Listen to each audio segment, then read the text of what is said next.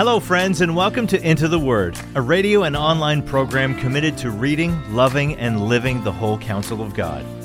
Lord willing, our intention is to go verse by verse and chapter by chapter through the entire Bible. Here to continue that journey is our Bible teacher at Into the Word, Pastor Paul Carter. Your word is a lamp unto my feet. Hope you have your Bible open in front of you today to Genesis chapter 11. This chapter brings to an end the first section in the book of Genesis. Genesis 1 to 11 tells the story of God and the world. Genesis chapters 12 to 50 tell the story of God and the family of Abraham. So, chapter 11 can be understood, in a sense, as the last chapter of the first book. The story comes to an end with a bit of a thud. You will remember that God told Noah and his sons in Genesis 9 1 to be fruitful and multiply and fill the earth. So they're supposed to be spreading out, having families, filling the world, and obeying the word of the Lord. but that isn't what they have in mind. Mankind begins to trust in their technological capacities, and they begin to envision great schemes and projects that will bring them glory, security, and fame. Now, those are not bad things in and of themselves. But when you pursue those things in direct rebellion against the clear word of God, you are destined for failure and frustration. And so it goes in chapter 11. Hear now the word of the Lord, beginning at verse 1. Now, the whole earth had one language and the same words. Let's just stop there to note that the Bible says that in the future, in the renewed kingdom of God, we will have that again. Zephaniah 3 9 says, for at that time I will change the speech of the peoples to a pure speech, that all of them may call upon the name of the Lord and serve him with one accord. So God is not opposed per se to a unified language. In fact, he promises that there will be a unified language again in the future, but it will only come after sin and rebellion have been finally and forever put away. In fact, I don't think that there is any doubt, but that we should see the miracle of the gift of tongues on the day of Pentecost in the New Testament as a foreshadowing of that day. On that day, the day of Pentecost, one gospel was preached in many languages. The gospel is right now bringing people back together. It is making a new family out of every tribe, tongue, and family on the earth. But that's obviously a story for another day. This story goes on to say in verse 2 And as people migrated from the east, they found a plain in the land of Shinar and settled there. And they said to one another, Come, let us make bricks and burn them thoroughly. And they had brick for stone and bitumen for mortar. Then they said, Come, let us build ourselves a city and a tower with its top in the heavens and let us make a name for ourselves, lest we be dispersed over the face of the whole earth. Well, let's pause and remember that God told them to disperse over the face of the whole earth. So this project is proposed as an alternative to obeying the Word of God. God is not opposed to brick buildings per se. He is opposed to you doing anything if He has just told you to do something else. So this is not about God opposing technology. This is about God opposing rebellion, which he does fairly consistently over the course of the Bible. Now, it is interesting to note, however, that technological advancement makes human beings bolder in their rebellion. And I think that's certainly true. We feel a little more secure and we feel a little more stable and we take a little more pride in our capacity and we start thinking that maybe we don't really need to pay attention to the word of the Lord. We see that starting here. It has ever been thus.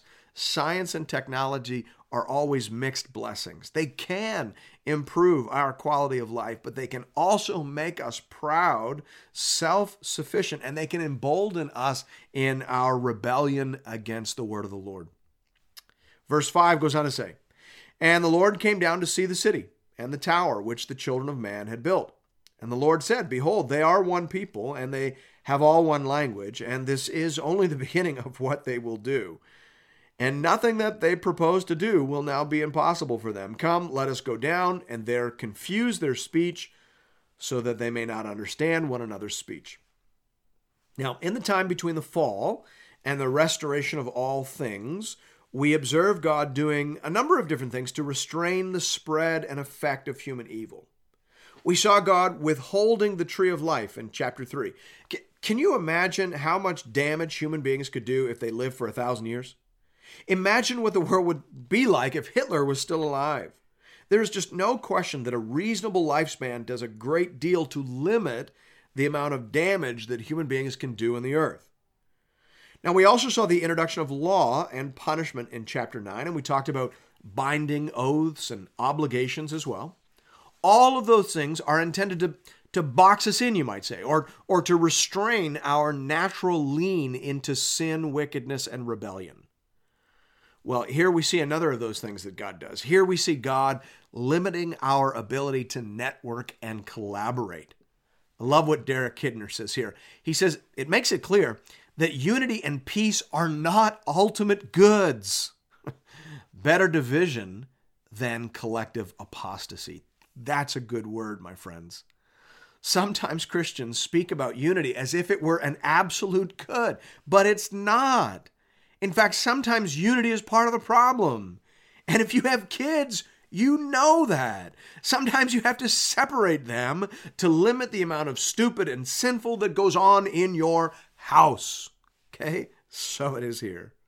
Verse 8 So the Lord dispersed them from there over the face of all the earth, and they left off building the city. Therefore, its name was called Babel, because there the Lord confused the language of all the earth.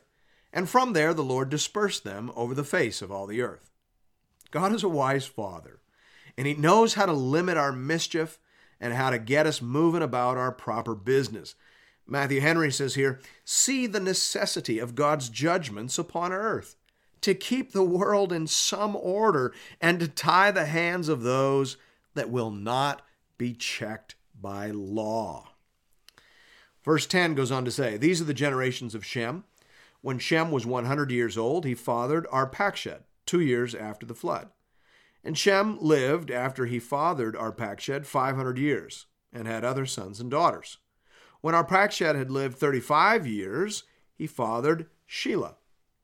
And Arpachshad lived after he fathered Shelah 403 years, and had other sons and daughters. When Shelah had lived 30 years, he fathered Eber, and Shelah lived after he fathered Eber 403 years and had other sons and daughters. Now, there's a couple things we should notice here. Just first of all, also notice the the scaling down of the human lifespans. Notice that people are having children now earlier. At times we can almost relate to. We've got people having kids at 35 years and at 30 years old.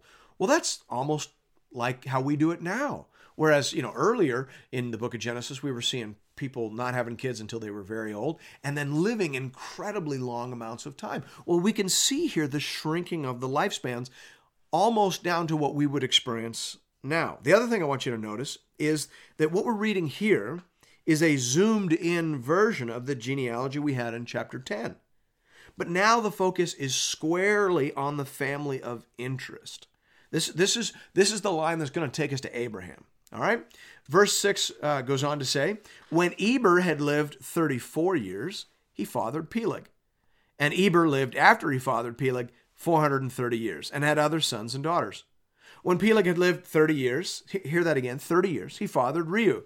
And Peleg lived after he fathered Reu 209 years and had other sons and daughters. When Reu had lived 32 years, he fathered Serug.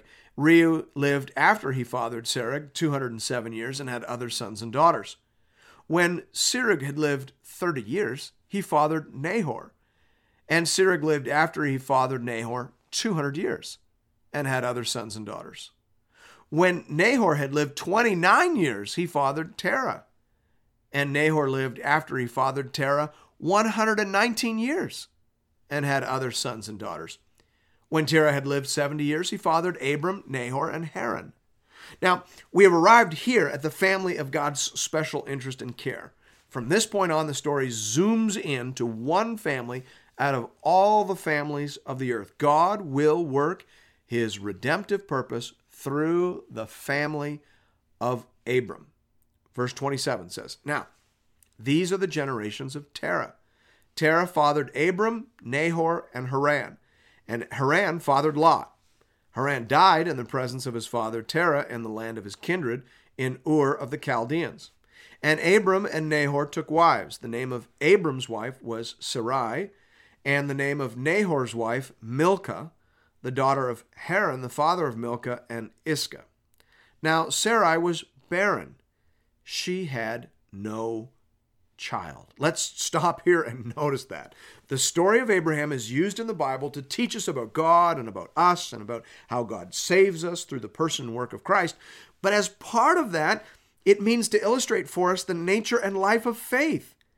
Abraham is often called the father of faith, and so almost everything about his story intends to illustrate and amplify the reality in the life of faith. So it's very important for us to see that Abraham's wife, Sarai, was barren. So here is lesson one about faith faith means believing in the promise of God despite evidence and experience which would seem to contradict it. God will promise to Abraham that he will become a great nation and the father of nations, but his wife is old and barren. So, to believe that promise, Abraham will have to believe the word of God over everything else he thinks he knows about life. That is faith. Verse 31 says Terah took Abram his son, and Lot the son of Haran, and his grandson, and Sarai his daughter in law, his son Abram's wife, and they went forth together from Ur of the Chaldeans to go into the land of Canaan. But when they came to Haran, they settled there.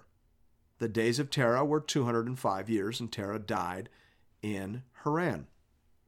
Now, if you put all the versions of this story about this family together, because of course this is the family of interest, so we get versions of the story retold throughout the Bible. If you put them all together, this one, the one we got in Acts 7, the one we have in Hebrews 11, it seems that Terah left Ur because his son, Abram, had received the call of God that we're going to hear about in the next chapter.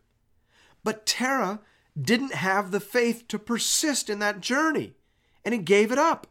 When they it says when they came to Haran, they settled there. Well, they had set out for Canaan. Why did they settle here? Right? Haran or, or Terah started but didn't finish. And it wasn't until after his father died that Abraham went all the way. Derek Kidner puts it this way. He says, Terah, lacking the vision, lost the will to persist. In Hebrews 11, 9, and 10, the lesson is drawn that only faith will stay the course. So here is our second lesson on the nature of faith from the family of Abraham. Real faith perseveres. Real faith finishes the journey. Many are those who start out, but Jesus says only the one who endures to the end will be saved. Old Testament and New, this is the word of the Lord. Thanks be to God. And thank you for listening to another episode of Into the Word. If you've appreciated the Into the Word ministry, I'd like to personally invite you to pay it forward by supporting a mission project that is very close to my heart. The Letha Daycare Outreach Project is a church based educational program designed to teach literacy, support low income families, and share the gospel of Jesus Christ with boys and girls in rural South Africa. I've seen this project with my own eyes. I have shaken the hands of parents whose families have been helped. I have heard the songs and Bible verses out of the mouths of some of these dear children as they have been taught and helped to put their trust in the Lord. And nothing would be more gratifying to me than for you to show your appreciation for Into the Word by investing in these little ones. You can do that in one of two ways. You can give through the Into the Word app or by visiting the Into the Word website at intotheword.ca. Just click on the Give tab and you'll find giving options for both Canadian and American listeners. This is a registered project with ABWE Canada and ABWE USA. So, tax receipts are available to all eligible donors. Just identify where you're listening from and click on the Fund button and select Letha Daycare Outreach. Thank you for considering this method of showing your support for the Into the Word program. And may God alone be glorified. Your word is a lamp unto my feet